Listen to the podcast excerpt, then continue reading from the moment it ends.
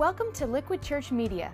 The message you're about to enjoy was originally delivered live at Liquid Church by Pastor Tim Lucas. For more content, log on to liquidchurch.com or visit one of our campuses in the New Jersey metro area. Liquidchurch.com, where truth is relevant and grace wins. Still a no. drug-filled night. I don't know, maybe not from this particular. But Beyonce had one of the best videos of all time. Well, Rosie O'Donnell's disgusting. I mean, both inside and out. You take a look at her, she's a slob. He is wrong. The gentleman is wrong. The gentleman is providing cover for his colleagues rather than doing the right thing. It's Republican. Micah, Micah! I'm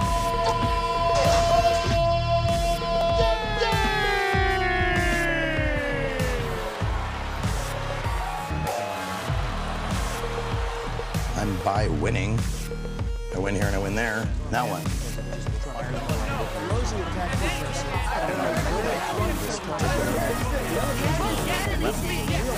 think some of things that you're putting out there are making people think something.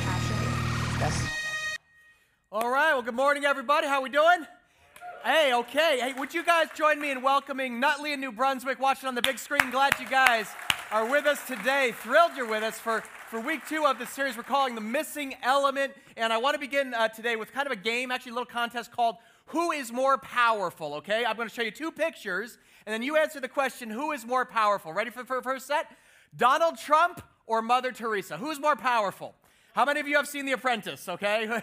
You've seen The Apprentice, you've seen Donald Trump. I mean, in the traditional sense of the word, Trump is kind of a powerful man. He's rich, he's famous, you're fired, he's got power, he doesn't, you know, he's one of the more egotistical, boastful characters of our time. But let me tweak the question a little bit and say, which of the two has led a more powerful life? Would you change that? Would you change your answer? Because almost everybody would agree that Mother Teresa has led a more powerful life. I mean, a, a Catholic nun who has lived in poverty to serve the sick and the dying in the slums of Calcutta. That's incredible. She has chosen a life not of upward mobility, fame, and riches, but of downward mobility, devoting her life to serve people who can't possibly pay her back. And she's become iconic, one of the most influential leaders of the 20th century because of her humility. That's powerful. Donald Trump gets our envy. Maybe you want what he has. He gets our fear, like you don't want to cross him. But Teresa, she elicits something else. She actually gets our admiration, our respect, our, our trust. In fact, I want you to think about this. Think about it. If you were sitting on an airplane that was suddenly going down and there was only one parachute between you and your seatmate, who would you hope was sitting next to you, Donald Trump or Mother Teresa? How would you, how would you answer that question? It tells you implicitly, you see, we trust people who are humble. We, we admire them. We actually want to follow them because we believe they have our best interests at heart. It's not all about themselves. And that's true power. Trump wields power, but Teresa has lived a powerful life. How about this one? Ready? One more. Who's more powerful? Jay Z or MLK? All right, I want you to think about this. Okay, if, if you are uh, above 40 years old, that's Jay Z, okay, over here, just so you don't get that confused there, okay? He's a rap impresario, okay, kind of a media mogul, married to Beyonce. Forbes estimated him as worth $475 million last year, all right? And uh, on the left, you have a, a poor preacher, right? A pastor who spent time in a Birmingham jail, whose life was actually cut short by an assassin's bullet. And the question is well, who has lived a more powerful life?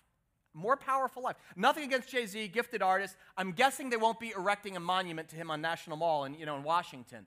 See, one man has influenced our culture, but the other changed it. Why? Answer one word humility. Can we say this? Humility. This is the missing element in our culture today, and the premise of the series is very simple. We live in a world where ego, fame, you know, self-promotion, it's all about, you know, uh, material success and self-advancement instead of a life of humility and service and self-sacrifice.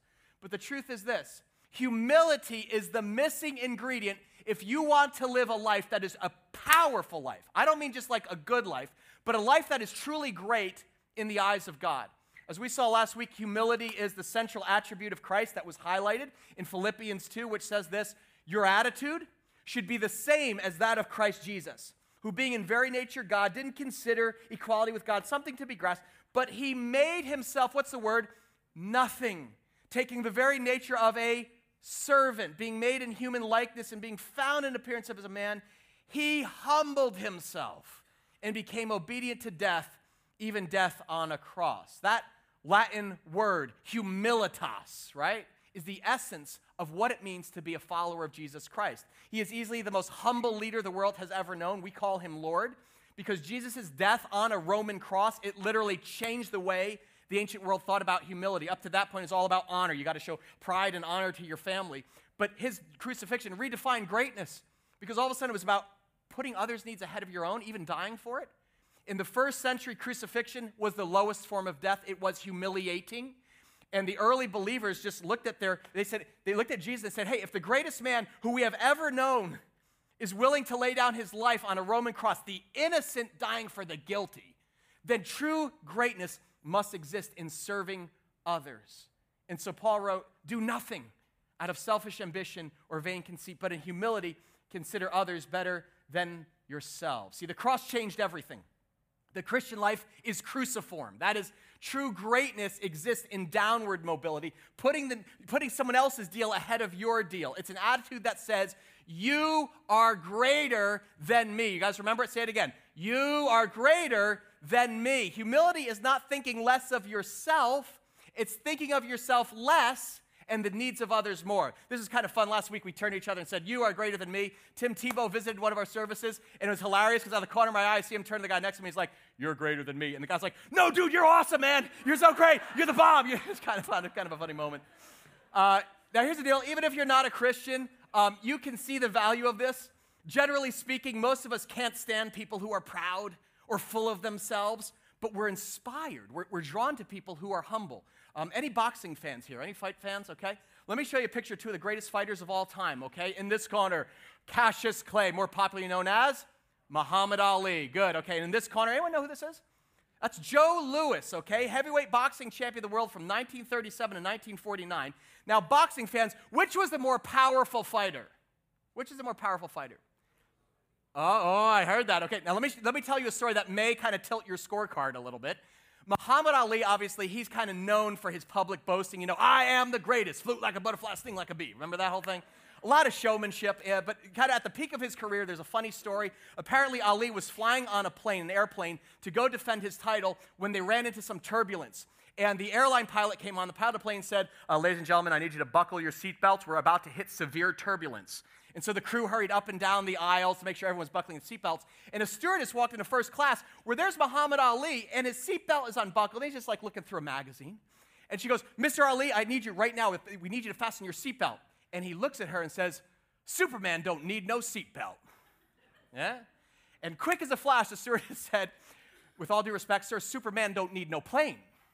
You know, you, you, you wish you could have seen the look on his face at that moment, right? Now, contrast that pride with Joe Louis. In the 1930s, Joe Louis was sitting on a bus in Detroit. This was before he became champ. When three young street toughs apparently hopped on the bus, decided to have some fun, and actually began insulting this guy in the back who was sitting down. He didn't reply. They actually started pushing him a bit. He didn't budge. And so they turned up their insults and actually got racial with him. And he stayed quiet until, bing, his bus stop came up and he stood up, and all of a sudden the kids were like, whoa, because he's a lot bigger than these kids anticipated. And he walked towards them and he reached in his pocket and pulled out a little card and handed it to him and walked off the bus. And as the bus drove away, the young men gathered around and read on his business card, it simply said, Joseph Louis, boxer. They had just tried to pick a fight with the heavyweight champion of the world, okay? the brown bomber, one of the fiercest fighters of all time. Now, who is the greater man? I mean, here's a guy capable of defending his honor in a single crushing blow, and yet he chooses to forego his status and actually hold his power for the good of others. In this case, three very lucky young men. And that's the very definition of humility.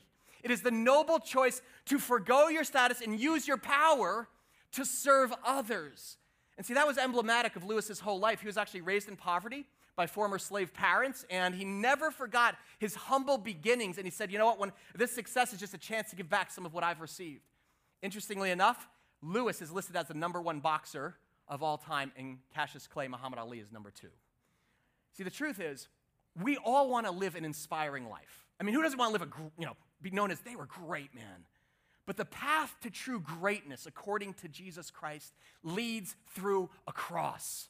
It's about being cruciform. It requires you to die to something in yourself, and in dying, finding real life, true life, eternal life is what the Bible calls it.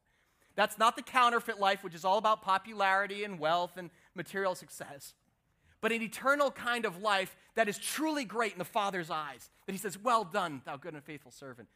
Today, I want to show you how this works because humility isn't something that you can just naturally generate. You can't be like, okay, to work on my humility. Hey, I think I'm getting really good at this. Now it's gone, you know, kind of thing. Um, you can't say, I want to be more humble on your checklist. It's really about what God does inside of you as you submit your life more to Jesus Christ, the Spirit of Christ. And it's a beautiful thing when it happens because to be truly humble means, like Jesus, you make yourself vulnerable, okay? Yet you, you, you, don't win every argument with your spouse. That's, what, that's one of the things it means. Practically speaking, you're comfortable with other people getting the spotlight at work, getting the credit. You begin steering your money and resources towards people who actually need it more than you. Humility changes everything from your career to finance, your relationships. And all of it is counterintuitive. You will, will not come naturally, but the results are incredible. I am, I am really convinced this is one of the, the, the most closely kept secrets of Scripture because the Bible says over and over whoever humbles himself will be what? Exalted. And whoever exalts himself will be humbled. In other words, there's a boomerang effect at work here. That if you and I are willing to actually take the risk to humble ourselves, be put low, give other people first place, and then give God the glory for our successes, then the Father says, Whoa, now here's somebody I can bless. Here is somebody I can trust to live like my son. And he exalts us.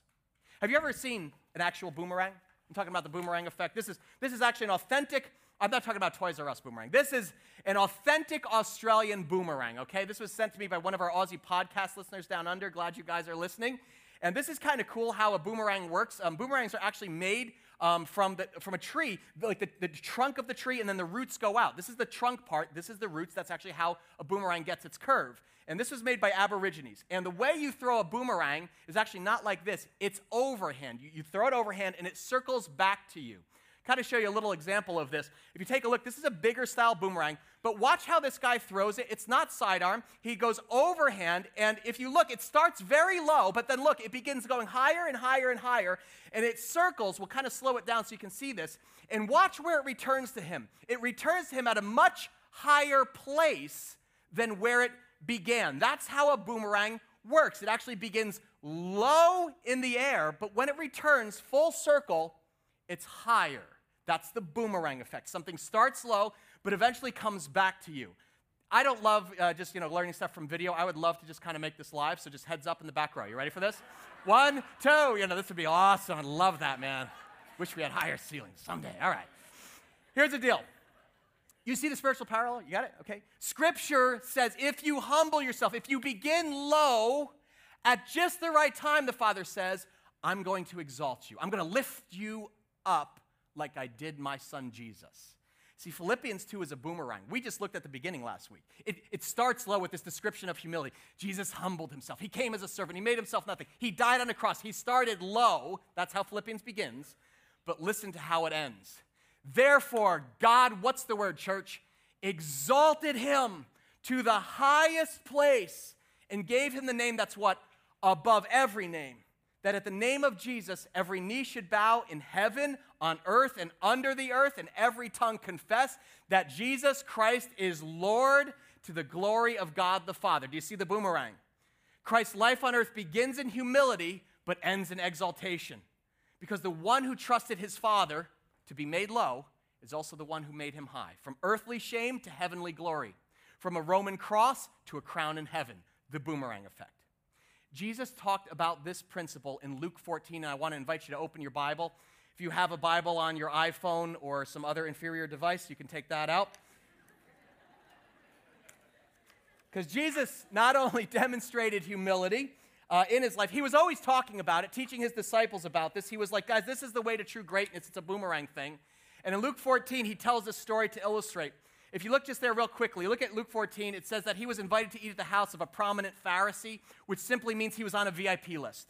Uh, there was this moment, although Jesus was humble, his miracles were becoming famous, his teaching was getting attention, his ministry was kind of blowing up. And this well known religious leader invites him over for a public reception. And if you look at verse 1, it says, He was being carefully watched. So I want you to imagine the scene. All the VIPs are kind of milling about. It's an invitation only affair. And uh, after they serve cocktails, they're, they're like, Jesus, we saw the wine trick, enjoy, you know. The guests are invited into the main room, including Jesus. And here's what verse 7 says When Jesus noticed how the guests picked the places of honor at the table, he told them this parable. When someone invites you to a wedding feast, do not take the place of honor, for a person more distinguished than you may have been invited. If so, the host who invited both of you will come and say to you, Dude, can you just give, the, give this man your seat? You move over there. And then, humiliated, you'll have to take the least important place. But when you are invited, take the lowest place. So when the host comes, he says, Dude, why are you sitting here? Friend, move up to a better place. And then you will be honored in the presence of all your guests. For everyone who exalts himself will be, what's the word? Humbled. And he who humbles himself will be exalted. The boomerang effect. Jesus is like, if you live a life where you are always jockeying for position, vying for the spotlight, I want the best seat in the house. That's where we get the phrase from. He's like, you'll inevitably be humiliated if you start up here.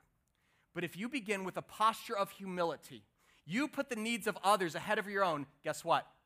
At just the right time, you will get the master's attention. And he himself will do what?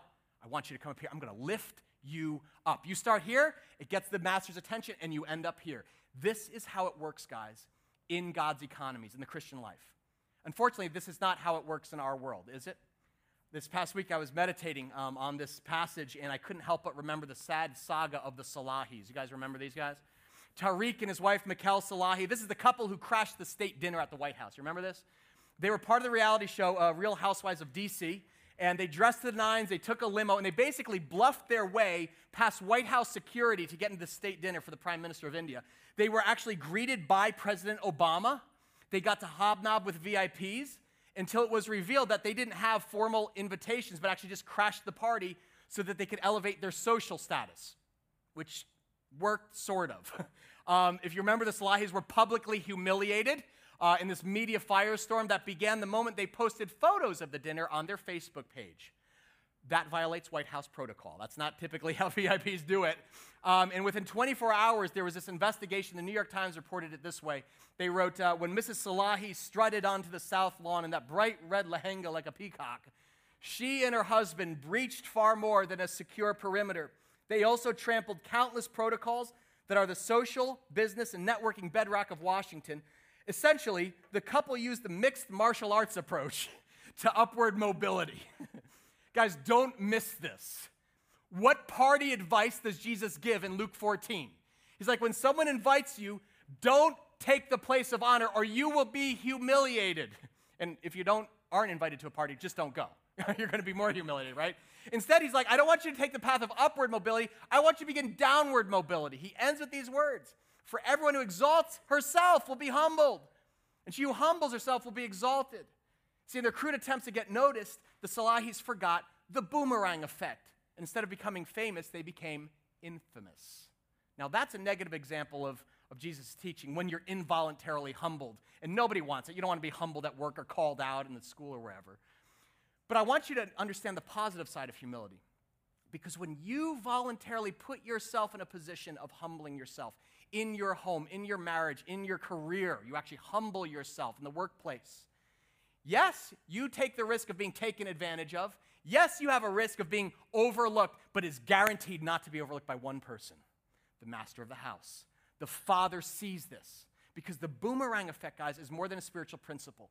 I am convinced it is the secret key to a powerful life that draws the favor of God and then impacts others for eternity. See, the reason we want the best seat in the house, why, why do we always want the best seat? Why do we push to the front of the spotlight, right? The reason we put ourselves first, guys, is because you and I were created for glory. I know that may sound weird, but each of us has a glory drive. And you're like, wait, I thought all glory goes to Jesus. Yes, but you were made in the image of God. And as bearing God's likeness, you actually have internally a desire for glory. Glory just means you have a desire to be admired, to be praised, to be seen as precious. You're unique, you're amazing, okay? The Old Testament word for glory, remember this, is kavod. It means weight. We all want to li- live a, a great life, a weighty life. But inside, we secretly have this fear that we're lightweights, that we actually are insignificant. That you know what? I don't know if my life does make a difference. And, and, and one, if I don't make my mark now and people notice me, I'll be forgotten. We may not have glory. So we go for the spotlight, we push our way to the front lest we be overlooked. Does that make sense? This is the glory drive in human terms. But Christ shows us a different path to glory.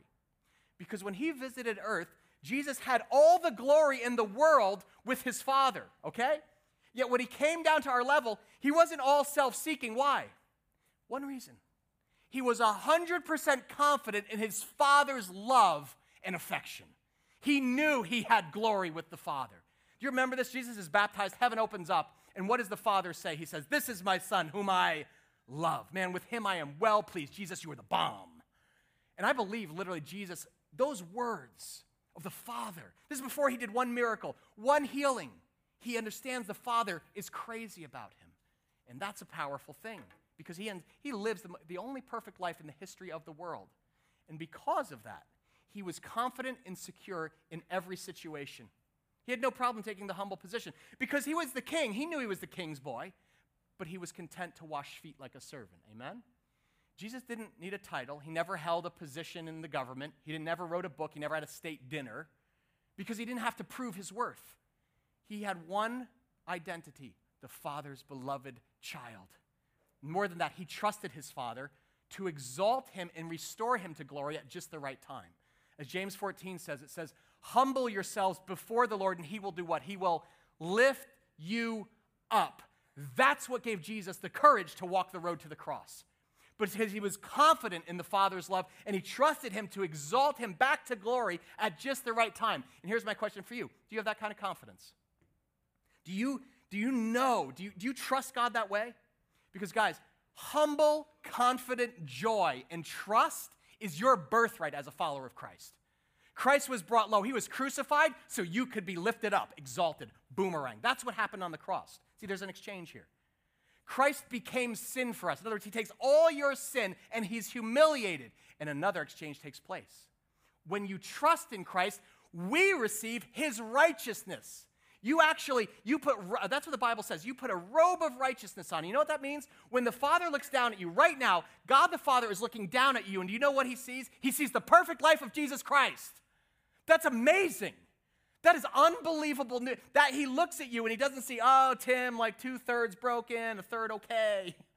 He goes, That's my boy. I see Jesus in you, Tim. You become his son, you become his daughter. We are co heirs with Christ. This is powerful when that acceptance by God penetrates your heart, I, I am the Father's beloved child.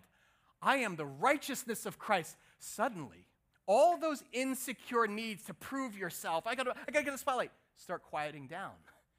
I gotta, I gotta be noticed. Someone's gotta affirm my worth. They gotta tell me I'm special. They like me. They really, really like me. Ah, that neediness gets quieted because you realize I am destined for glory.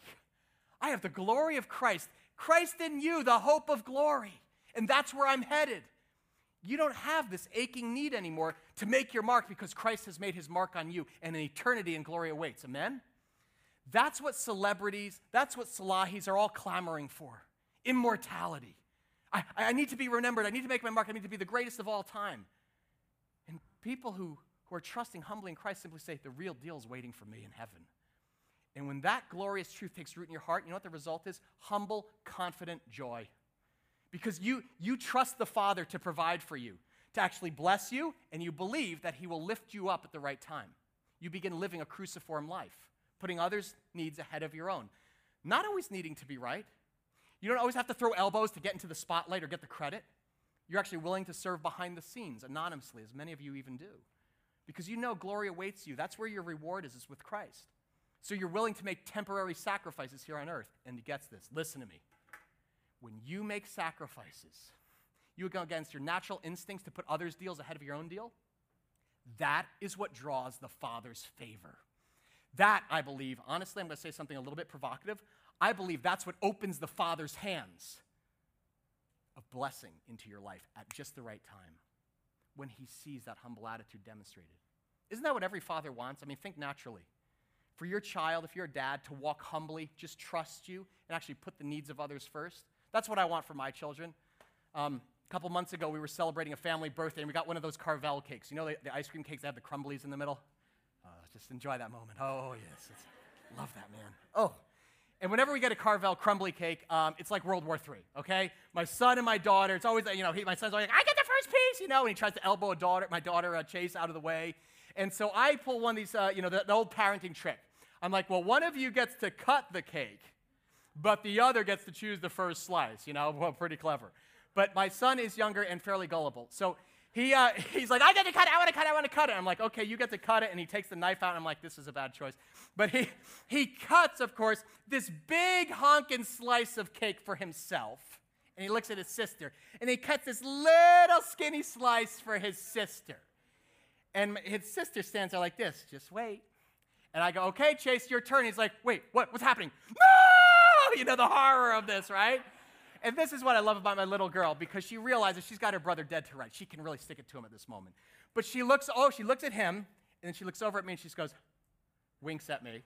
And she goes, go ahead, Dell, you can pick first. And of course, Dell takes the biggest slice and he runs away like a little hobbit. My precious! now, look, I'm the father, okay? Daddy's been watching this whole thing unplay out, okay? And I see the sweet thing that my little girl does. She, she puts her hobbit brother ahead of herself. what do you think I did? Do you think I said, here's your skinny slice, sweetheart? I took that knife, give me that knife. And I cut her the biggest slice of ice cream cake on the East Coast, man. Colleen was like, uh, do you think that's a little bit much? I was like, no, I don't, you know? Because I want to affirm something that I see in my child that when she serves someone else first, she can trust her father to notice and release blessing and favor. Amen? You earthly fathers understand this. What does your heavenly father do? How much greater? My natural instinct is to bless my child because I know she can be trusted to do the right thing. And so I open the floodgates for her, even extra crumbles for my girl. That's what the boomerang effect is, guys. It's believing and trusting your heavenly Father sees the heart of Christ being formed in you because you're humbling yourself. And then guess what? He decides to exalt you at the right time. First Peter describes it this way. He says, "Humble yourselves therefore under God's mighty hand that he may what? He may lift you up in due time. In due time, do you trust the Father's timing? Or do you believe, go through life thinking, I got to make this happen for myself? Because if I don't, no one else will advocate for me. Do you believe that if you take the humble path, if you put the needs of others ahead of your own, that God can be counted on to lift you up in due time? Could you trust your Heavenly Father to do that? Or do you believe it's all up to you?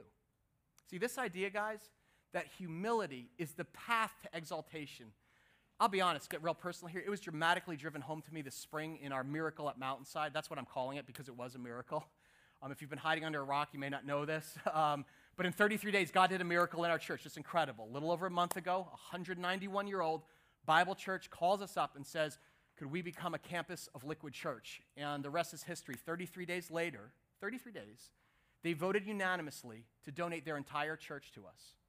Building, property, assets, all of it is a gift of about $4 million, a literal miracle. 33 days. Does anything happen in 33 days? And so in 12 weeks, we are opening our first ever permanent facility as a church. It's incredible. People have been coming up to me and said, Tim, how did this happen? What, why did this happen? Why did it happen so quickly? Here's, what, here's the truth I do not know all of God's reasons, but I do know this. In April, when we celebrated our fifth birthday as a church, we made a decision not to throw a party or celebrate ourselves, but to feed the hungry, to clothe the homeless, and to serve the hurting. We put together, we said, what are we going to do for a birthday? You know what we're going to do? We're going to renovate an AIDS shelter. We're going to remodel a soup kitchen. We're going to invest $60,000 just to people can't possibly pay us back. And many of you invested your money and your time, and I thank you from the depth of my heart. Because that's what a cruciform life is. It's about saying I'm putting the other's deal ahead of my own deal. That's what we did to kick off our birthday. Five weeks later, the father drops Mountainside into our laps. Is that a coincidence? Is that the boomerang effect? I want you to listen carefully to me. Listen carefully. This is not Buddhism. I'm not saying this is karma, okay? Like God did that to, you know, pay us back. Oh, I get it. Okay, so be humble and good things come back to you. No. All I know is that the be- from the beginning of this year, guys, we have intentionally as a church been trying to put humility into practice. You remember this during Lent? We said we're going to humble ourselves through fasting. What's fasting? Fasting is cruci- it's denying your flesh. You're saying, I'm going to empty myself and suffer a little bit so I can have more of the Spirit of Jesus Christ in me. Amen? That's what we're doing. And so we're fasting and praying in these weeks leading up to Easter. God, bring us revival. We kick off this series about serving others. We invest financially to do that. And then, boom, Mountainside comes into our laps, gift wrapped in a bow from our Father in heaven. Is that coincidence? Is that random in your mind? I don't have the faith to believe in coincidence anymore. See, I believe the Father releases favor into his children's lives only after they've humbled themselves because their hearts are finally ready. Their hands actually are open. We finally demonstrate, you know what? It's not about me anymore. And the Father says, now that I can trust. That's a life I can bless. That's a, a, humble heart I can, I can bless. I can open her hands. You, oh, I'm going to give my child more. I can expand his influence. I could increase her territory because I know she's not just going to use it on herself. I know he's not going to use this just to build his own little empire or abuse and manipulate others. I see they're starting to have a heart after my son, Jesus Christ, who looked to the needs of others ahead of his own, and I can trust that. That's a heart I can bless. I can open my hands to that kind of heart because there's something humbling, guys. You humble yourself under God's mighty hand, and what will the Father do? Lift you up at just the right time. It stirs his spirit. This entire mountains, again, humbling because we have nothing to do with it. The entire process has been marked in humility. I still get choked up when I see that picture of 29 seniors raising their hands and voting to give away their church. Do you have any idea the kind of humility that takes? That is profoundly humbling. I'm like, I want to be that humble when I grow up. It makes me want to be humble in return. I mean, be honest. Would you raise your hand to give it all away? Guys, that's the missing element. That is true humility, guys. That's why we want to honor our fathers and mothers in the faith because, because when, when, it's kind of fun. When they have their final celebration in a week, we actually have a surprise for them. We located the old chapel bell from the 1800s and we had it recast and polished and we're going to surprise them with this bell from their original church 200 years ago and invite one of the widows to actually ring it for the first time because when her husband died 18 months ago, she said his dying wish was that the bell would ring once again, inviting people to hear the gospel. And we're like, man, we stand on their shoulders. See, you begin living humbly, and it begets humility. It opens the Father's hands in ways you can't imagine or arrange for. In fact, I find myself, you know what I honestly keeps me awake at night?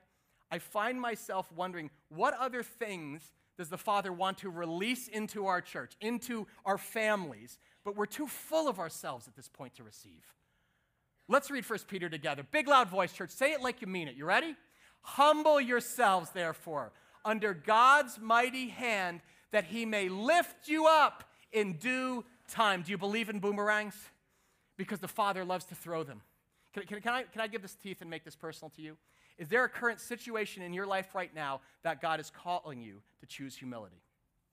Maybe it's a confrontation at work where you actually realize God's calling you, not that the other person is right necessarily, but He's calling you actually to back down, not out of fear of man, but trust of the Father. Is there a promotion that you're weighing, which, which would mean you would get more prestige, but less time with the kids at home? Ah. Is there a relationship that needs mending? And you actually, God's calling you to humble yourself and take the first step towards reconciliation. But I was the one in the wrong. I was the, I was the one who was right. What if He's actually calling you to take the humble first step? Could you trust Him if you opened yourself up to exalt you, to bless you, to honor you because you lived in the steps of Jesus Christ? Guys, it's powerful. It's powerful. What situation in your life, apply this to yourself, your home, your work, your school, your marriage, where you forego your status to trust the Father? To step over your need to be right or come in first or hog the spotlight, and instead, I'm choosing the path of downward mobility because I know humility is always going to lead me upwards. I'm not talking, I just want to clarify this, by the way, because some of you who do, if you struggle with low self esteem, I'm not talking about letting others walk all over you. That's humiliation. You're not called humiliation, humility. Instead, I mean opening yourself up to the vulnerability of actually receiving correction, of being generous, of saying, you know what? Oh, it's not all for me, my precious. Oh, Gollum. Give it away, Gollum. He'll come back to life. Do you see, uh, do you actually open up and say, you know, how can I be doing better? That's a humble question. In the Father's house, the low place is now the high place because of Jesus Christ. The Father's house is where the Master says, Hey, I, I see you in the back row. Dave, in the back. Why are you sitting back there, man? Come forward. I want you sitting right next to me. Isn't that what we all want to hear? I have the best seat in the house, and Jesus pulls it out. Guys, this is how you grow and develop as a follower of Christ, which takes you from glory to true glory. Christ is greater than me. Can you say it? Christ is greater than me. The Son is brought low so you can be lifted up by your Father. And if you believe that, if you believe that Jesus carried your sin on the cross and now it's his righteousness you now wear, if that penetrates your heart, you have no need to elbow your way to the front because you have a seat of honor at the wedding feast of the Lamb in heaven. Did you know that's what the party is here in Luke 14? It's a wedding feast. Did you see that? It looks forward to the day when Christ is exalted Lord of all. Every knee shall bow, every tongue confess, and the sons and daughters of God are revealed for who they truly are. Not because of how great we are, but because of what Jesus did and that lifted us up. Christ in us, the hope of glory. Amen? What's the pathway there? Humility. May you feel that this week as you humble yourself under God's mighty hand and trust your Heavenly Father to lift you up at just the right time. Amen? Let's pray together. Come on, all our campuses. Raise your hands. Put your hands out to receive from your Father. Father God, we're raising our hands. We have nothing. We surrender and submit to you and the Lordship of Christ. We dare not call Jesus just our Savior, but our Lord. You're our Lord. We worship you, God. Everything we have is from you. And Lord, from those humble hands, we receive it and we say, Thank you, Abba. Thank you. Lord, I pray right now for the men and women who are facing situations, Lord, in their lives where they need the humility of Christ. Would you just move that into them by the power of your Holy Spirit, God?